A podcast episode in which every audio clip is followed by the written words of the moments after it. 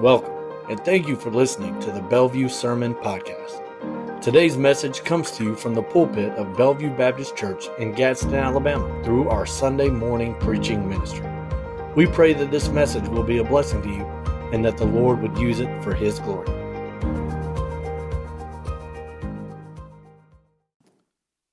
Well, amen. This morning you can go ahead and be turning in your Bibles to Ephesians chapter 2, verses 1 through 10. Again, that is Ephesians chapter 2, verses 1 through 10, as we discuss sola gratia, or salvation by grace alone, this morning. As you're turning this morning, I'd like to share a story with you that I read in the book of one of my professors at Southern Seminary, and a story that I've heard him recount uh, in the classroom. Uh, Dr. Timothy Paul Jones is a professor of apologetics at Southern, and uh, I read one of his books called Proof Finding Freedom Through the Intoxicating Joy of Irresistible Grace. In this book, Dr. Jones tells the story of taking one of his adopted daughters to Disney World. And every time I read this story, I am just overwhelmed uh, by emotion in, so many ways. And, and I hope that you'll hear this uh, as we listen to this story together. Dr. Jones says that they adopted his daughter at the age of eight. And uh, this was already her second adoption at that tender little age. You see, the first family that had adopted their daughter had dissolved the adoption just a few months earlier because she was, quote, too much trouble. Over time, Dr. Jones found out that when her previous family had taken vacations to Disney World, uh, they would take their biological children and they would leave the adopted daughter with a family friend. And this usually was because, at least in their justification, she had done something wrong that led to her not being good enough to go with them on the trip. So every year when they would go on family vacation, they'd leave this little adopted girl behind because she wasn't good enough. When Dr. Jones found out about this and that this was her dream, he said that he immediately had to just take the pain that his wallet was about to feel and he scheduled a vacation. One night, just before the trip, the little girl got into some trouble, and Dr. Jones said that he had to talk to her. And she said to him, I know what you're going to do. You're not going to take me to Disney World, are you? He said, No, honey, there are going to be consequences to help you learn not to do that again, but you are part of this family, and we are not going to leave you behind. Dr. Jones said the day came and went, and they had a day full of lines, overpriced food, and all that stuff that parents think about. And so he said in his mind, all he can see is just standing in line all day and whatever. And they got to the end of the day, and he asked her um, how her day was. So he's tucking her into bed, and she just seemed like something was nagging at her. And she said, I had a great day. It was great. I finally got to go to Disney World, but it wasn't because I was good, it's because I'm yours. It's a wonderful picture of the grace of God. It is not because we are good, but it is because we are His. You see, we cannot earn salvation by being good enough. We're simply saved by His grace. He calls us to salvation into His kingdom, not because we have worked hard enough or we've earned anything or there's anything beautiful or glorious or wonderful in us, but because He's chosen us and made us His own by His grace. Sola gratia, as we read in our responsive reading this morning, it states that from beginning to end, our salvation is solely by the grace of God. Sola gratia means that our salvation, again, is totally of grace. And this is the, mes- the message of Ephesians 2 1 through 10 that it is not by our abilities, our goodness, or our works but it is by God's grace alone. So let's explore this wonderful truth together. If you're physically able this morning, please stand in honor and reverence for the reading of God's word. Ephesians chapter 2, verses 1 through 10. I'm, follow, I'm reading from the ESV. You follow along in your translation. It says, And you were dead in the trespasses and sins in which you once walked, following the course of this world following the prince of the power of the air, the spirit that is now at work in the sons of disobedience, among whom we all once lived in the passions of our flesh carrying out the desires of the body and the mind, and were by nature children of wrath like the rest of mankind. But God, being rich in mercy, because of the great love with which He loved us, even when we were dead in our trespasses, made us alive together with Christ. By grace you have been saved, and raised us up with Him, and seated us with Him in the heavenly places in Christ Jesus, so that in the coming ages He might show the immeasurable riches of His grace and kindness toward us in Christ Jesus. For by grace you have been saved through faith. And this is not your own doing, it is the gift of God, not a result of works, so that no one may boast. For we are his workmanship, created in Christ Jesus for good works, which God prepared beforehand that we should walk in them. Let's go to the Lord in a word of prayer. Dear God in heaven, we come before you this morning, and Lord, we thank you so much for your goodness and for your grace. Lord, we know that there is rarely a service when we gather together where we don't mention your grace, where we don't thank you in, in prayer or through the readings or through confession for your grace. But Lord, we pray that today, as we think about the goodness of it, Lord, as we think about the wondrous love that you've shown us, the Father, we would respond with worship, with adoration, with praise, giving you the glory that you deserve. And Lord, we recognize that today, as a group of believers, when we gather together and we hear this message of grace, that Lord, it will challenge us and, and convict us and encourage us. And Father, hopefully, we realize it will equip us. Lord, your word says that you will equip us for those works that you have prepared ahead of time. Father, we pray that today the people who are in this room would not only be hearers of the word, but Lord, doers. And Lord, I pray that even now, as I share this message, that Lord, you would move me out of the way, proclaim your message to your people. We ask for your honor and your blessing and your glory. In Jesus' name, amen. Well, we see clearly in the text of Ephesians that salvation is by grace alone. In fact, we can't miss that. The statement in Ephesians chapter 2 clearly emphasizes this, this message of grace, and it, and it clearly states that our salvation is by grace alone. But what does that truly mean? You see, we say all the time that we are saved by grace, but what does that truly mean? What is grace? Well, put shortly and neatly, grace is unmerited favor, right? It's undeserved blessing. It is God showing love to the unlovable. It is God redeeming rebels, not because they are deserving of it, but because He is gracious and kind. Grace is us receiving that which we do not deserve, and that is salvation. As we think about grace, again, it's easy to uh, think about the favorite hymn of America, right? That amazing grace. We sing of how sweet it is and how wonderful it is, and yet so often we neglect the beauty of this topic.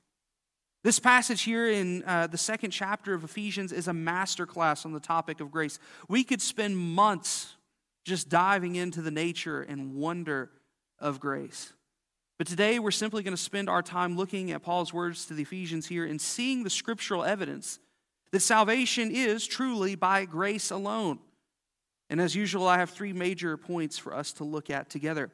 The first thing I want you to see in this text is our condition, and that we are totally unable to do anything to save ourselves. We see this clearly from verses 1 through 3 here. You see, by understanding the condition of each person prior to salvation, we learn a lot about how it happens and how it doesn't happen. Paul could not be any more clear here about the default state and nature of mankind. Paul here is obviously speaking to believers because he is talking in the past tense. He says, You were. You once were, right? These are the kind of language uh, points that we have here to realize very clearly that he is talking about the past tense state of a believer. But what that tells us is that this is the default state of man. Who did you used to be? Dead in trespasses and sins. They were dead in sin. And that phrase is unnatural for us because there's not much of anything in our world that was dead or that were dead. The laws of nature tell us that dead things stay dead. And this is a consequence of the fall of Adam. After Adam and Eve fell, all human sins have been dead in sin. Just as uh, the physical death is a consequence for every single human since Adam and Eve. Spiritual death is a consequence for every single person since Adam and Eve. We are all born dead in sin. And here's the thing we remain dead in sin until we physically die, unless something outside acts upon us we realize very clearly dead means dead, and dead we realize cannot do anything. Over the centuries, there have been those who would, who would argue theologically, well, you know, we are actually just sick, right? That, that sin is a sickness and it leads to death. And, and I have to respond to that. No, the Bible says we are dead in sin. We are not just sick or corrupted, we are dead. I've shared with you before that if you come in my office, I have a little cartoon of, of two theologians from way back, Pelagius and Augustine. And uh, they're sitting on a riverbank, and Augustine's sitting on a hippopotamus because he's Augustine of Hippo. And, and he's sitting there and he's looking at Pelagius, who's uh, thrown a life preserver out to a skeleton floating in the river. And Pelagius says, Just grab it. And Augustine says, Well, Pelagius, he can't. He's dead. You see, this is the difference between just thinking that people are sick and believing that people are dead in sin. And this impacts more than just, again, a, a, a, small theological point. What this does is it impacts so much of the way that we live out our faith. Because if we think that people are just sick but need convincing, then we're tempted to rely on everything but Scripture alone, as we talked about last week. We'll do everything we can to twist their will and their motives. We'll do everything we can to manipulate their emotions into just, into just jumping into something. But if people are dead in their sin, we will rely on Scripture alone because God has said that it is the means that He will use to convict His people of their sins and to call them to new life in Him. But the language of dead in sin that Paul uses here, it shows us that we're totally unable to come to God on our own. We're unable to save ourselves. We need the grace of God. We can't do it in our own strength. Why? We are dead. George Whitefield, uh, the famous evangelist, would preach on this, and he says, What? Get to heaven on your own strength? You might as well try to climb the moon on a rope of sand. We can't do it on our own. And so we see clearly that our condition is dead and thus unable to save ourselves, but Paul doesn't stop there. No, he continues to flesh this idea out. Paul says, Before you were saved, you were following the course of the world. How many of you, before you were saved, that was your life? Follow the culture. I'm going to follow the world.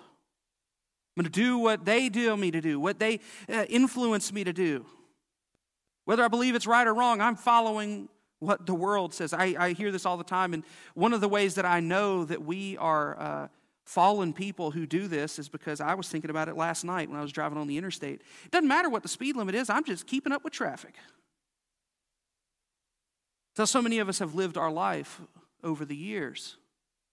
Doesn't matter what's right and wrong, we're just following the course of the world. We're keeping up with the traffic of the world. Paul says, You were following the course of the world. You're like everyone else. But then he keeps going and he says, You were following the prince of the power of the air, the spirit that is now at work in the sons of disobedience. We need to realize that whenever we're following the world, ultimately at the end of that, we're following evil. We are following the evil one. Basically, Paul is saying that those who are dead in sin, they're led by just about everything evil the world, its culture, the evil one. And then he continues and he says, You know what? Not only are you just following the world and the evil one, you're following your passions and your desires and your appetite.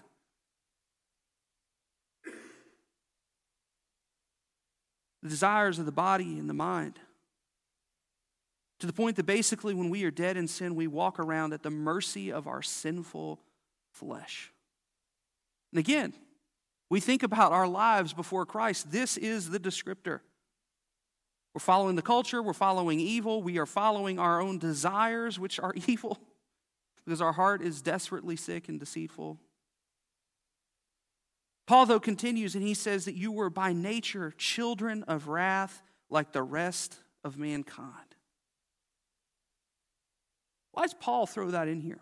Well, there's a couple of things that are, are really important.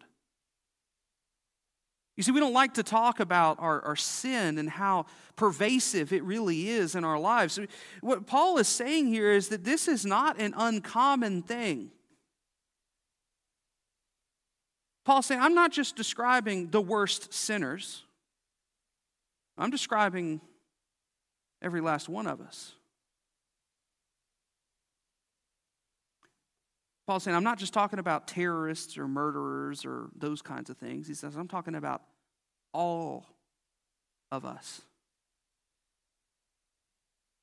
He says, by nature, children of wrath like the rest of mankind.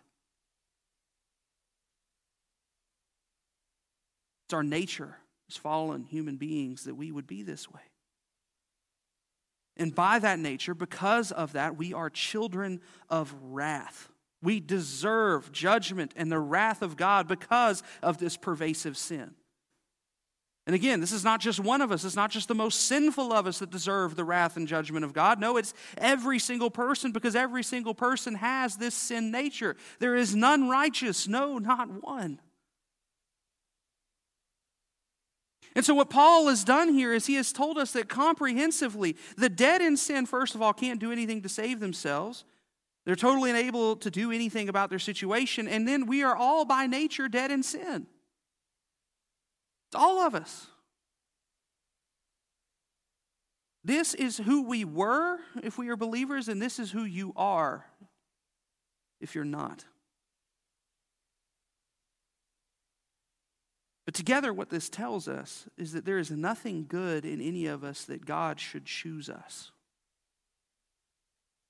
So when we're saved, it's not because we did anything or, or could do anything or that we're smarter than other people or that we're just so great that God chose us because we're better than all the rest of the peasants around us.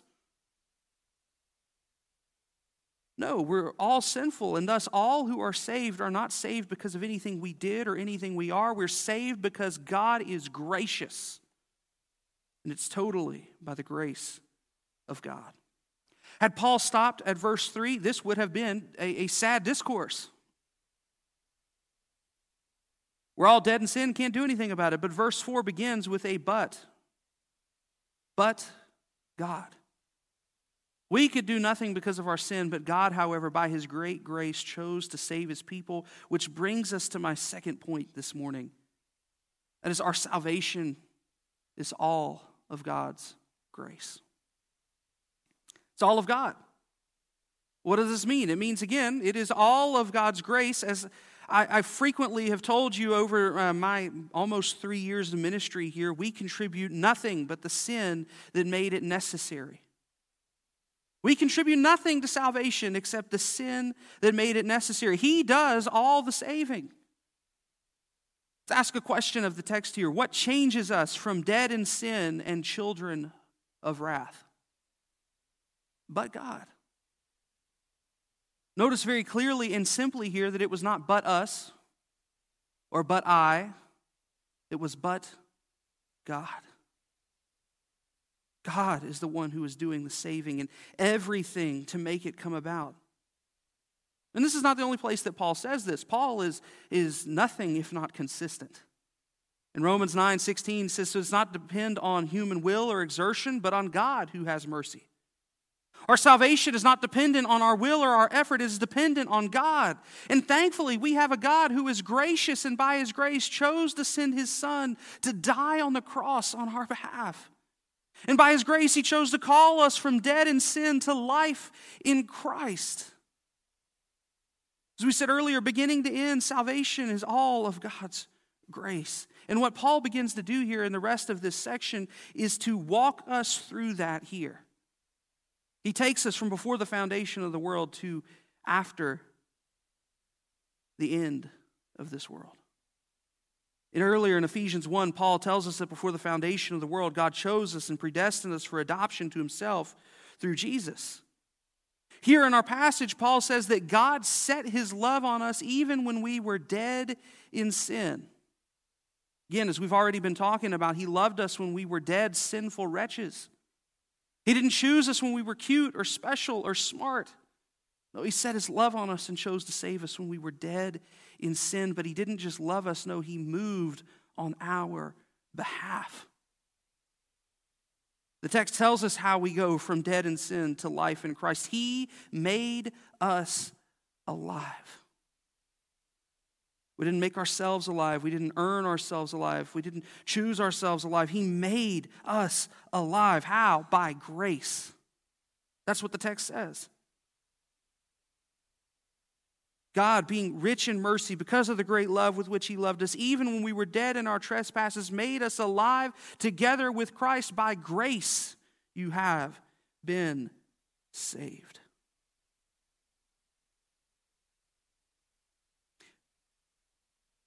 And so we've gone from before the foundation of the world to our conversion. God has made us alive. This is when we're born again. So He chose us by grace because we didn't do anything to make Him choose us.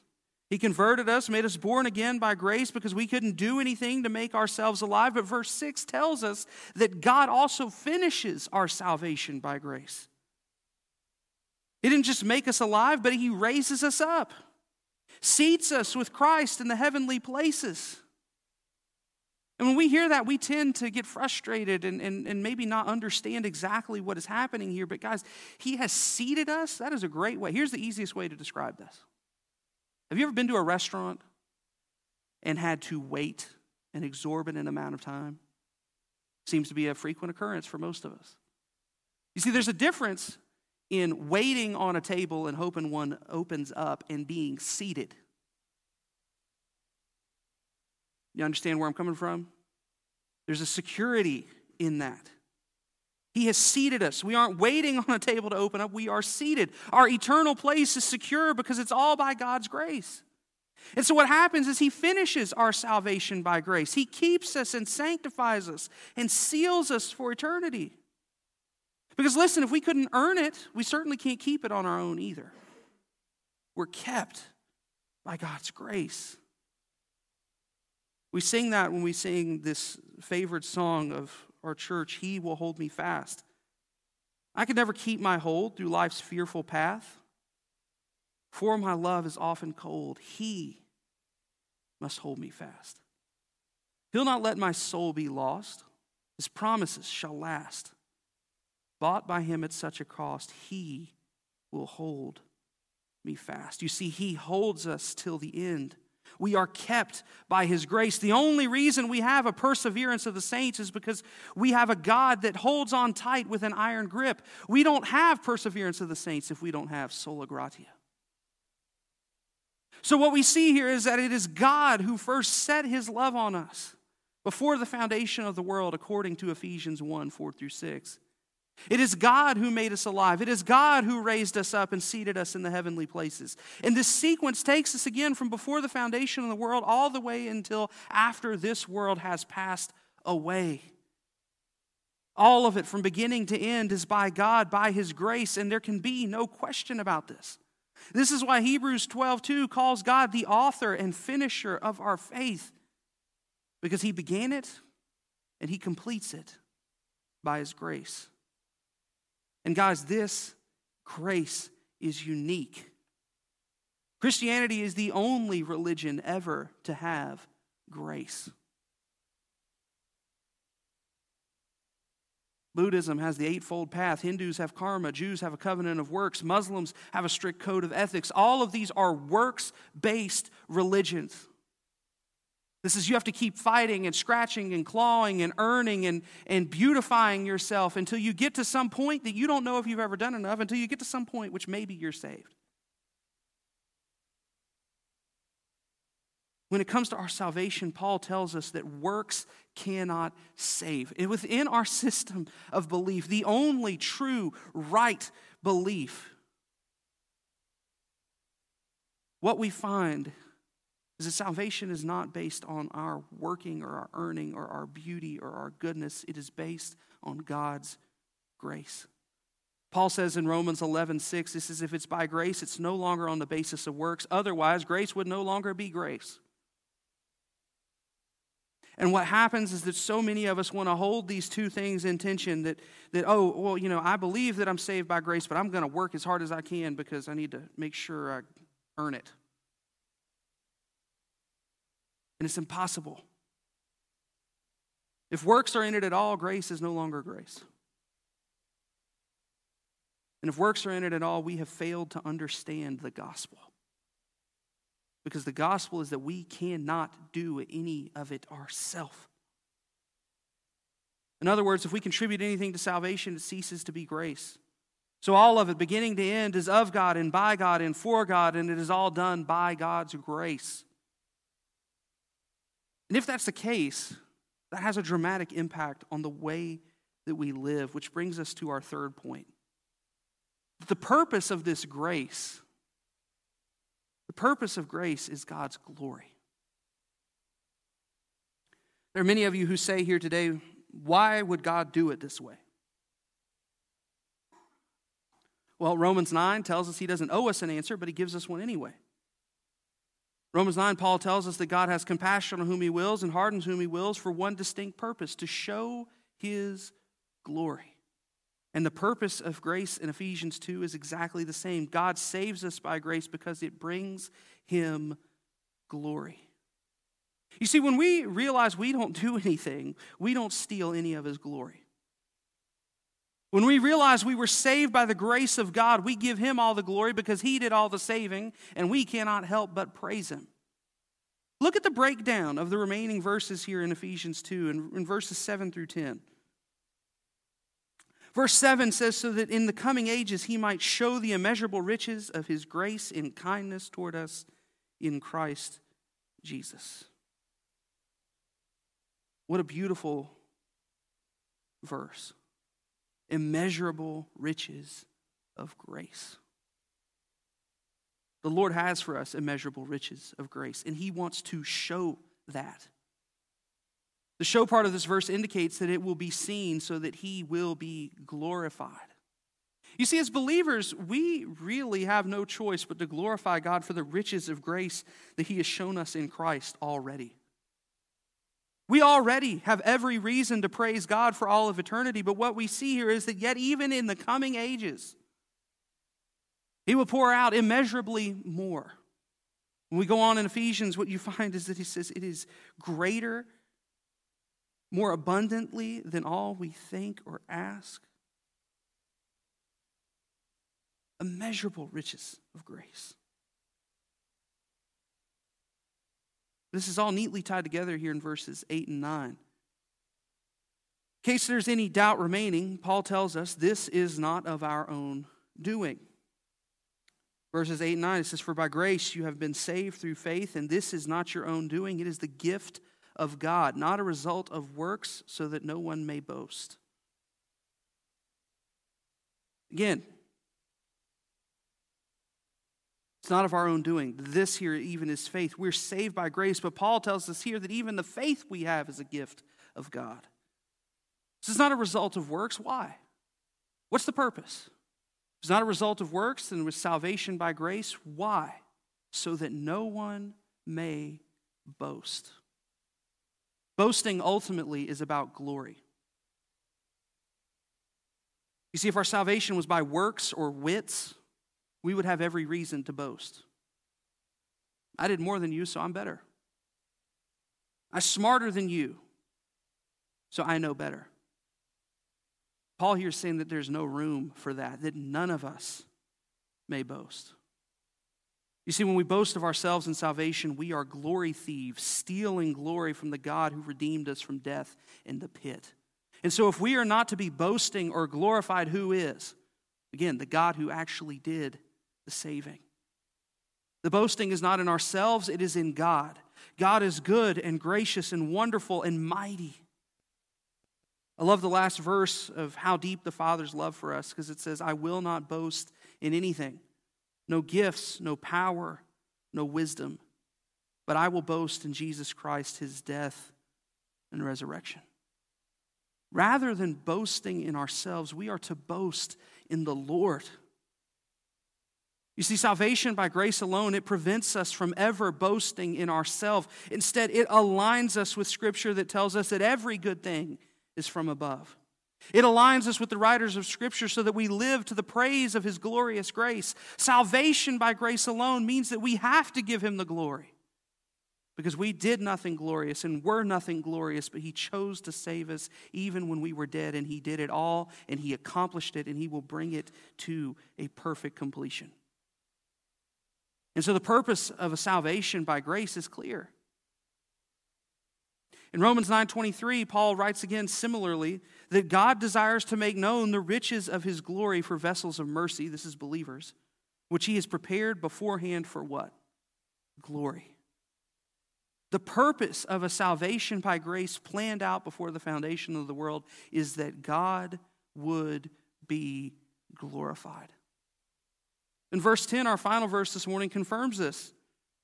Verse 10 shows that we are his workmanship Again, reminiscent of the potter and the clay in Romans 9.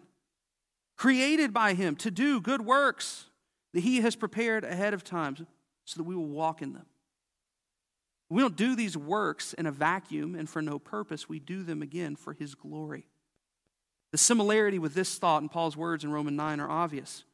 We are to walk in such a way, having been saved by grace, that we fulfill God's will and that we demonstrate His grace and glory to the world around us, so that in all of it, what we see is that the purpose of salvation by grace is God's glory. And Paul even said this of his own salvation. This morning, Brandon read this from 1 Timothy. Paul's sort of testimony calls himself the chief of sinners. What does he say? I received mercy for this reason that in me, foremost of sinners, Jesus Christ might display his perfect patience as an example to those who are to believe in him for eternal life. To the King of the ages, immortal, invisible, the only God, be honor and glory forever and ever. Amen. What Paul does here is he makes a nice little chain. He connects his salvation, again, to the mercy and grace of our Lord. He connects his salvation to realizing that he was, in his own words, the chief of sinners. There's nothing good in him. And he connects this salvation by grace with Christ demonstrating his glory. And Paul's response, even to just thinking about this salvation by grace is to launch into praise to the King of the ages, immortal, invisible, the only God, be honor and glory forever and ever. Amen. When he contemplates his salvation by grace, immediately his response is praise. It's a doxology. It's worship and giving God the glory. And so, as we think about sola gratia, I hope that this morning what you have seen from this text is that we are saved by the glorious grace of God alone. We see this in Paul's description of our condition, again, that we are totally unable to save ourselves. We see this in Paul's description of our salvation, that it is all of God, it is God who makes alive. And we see this in the purpose that because it is all of God, God deserves all the glory. And so if you're here this morning and you would say, I identify with that person in the first three verses, Right now, I am walking around and I, I'm that person. I'm dead in sin. I'm following the world. I'm following my passions and my desires.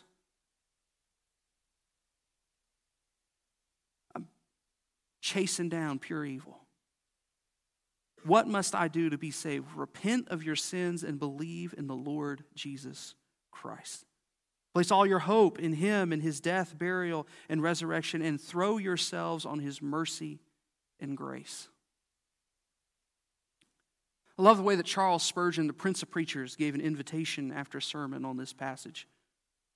He says, I don't come in the pulpit hoping that perhaps somebody will, of his own free will, return to Christ this morning. My hope lies in another quarter. I hope that my master will lay hold of some of them and say, You are mine and you shall be mine. I claim you for myself. The Lord is calling you today. If He has claimed you, then praise be to God for His glorious grace. Live like it. But if you are a believer here today, then we should take to heart the words of the famous Princeton theologian B.B. Warfield. He tells us that grace is not true of us only when we believe, it's just as true after we have believed. It'll continue to be true as long as we live. It is always on His blood and righteousness alone that we can rest. There's never anything that we are or have or do that can take His place or that can take a place along with Him. We are always unworthy, and all that we have or do of good is always of pure grace. We need to live our lives recognizing we are totally reliant upon God's grace, and we need to give him the praise he deserves in response to that. May we do so by his grace. Let's go to the Lord in a word of prayer. Father, we come before you this morning, and Lord, we thank you for your graciousness and your goodness. Lord, we thank you that you have called us from dead in sin and made us alive. And Lord, we thank you that you are still calling those who are dead in sin. Lord, even now, as the gospel is preached here and around the world, we know that your word is doing its work, as we talked about last week, and we know that by your grace, people are hearing and believing. Lord, we pray that it would be so here today. Not just that the lost would hear and believe, Lord, but that the believer would be convicted and would act. Lord, help us to walk in your grace. And Lord, help us to praise you for it. We ask this in Jesus' name. Amen. Thank you for listening to the Bellevue Baptist Gadsden podcast. We would love for you to join us on campus for worship Sunday mornings at 1045. We look forward to seeing you. Have a great week.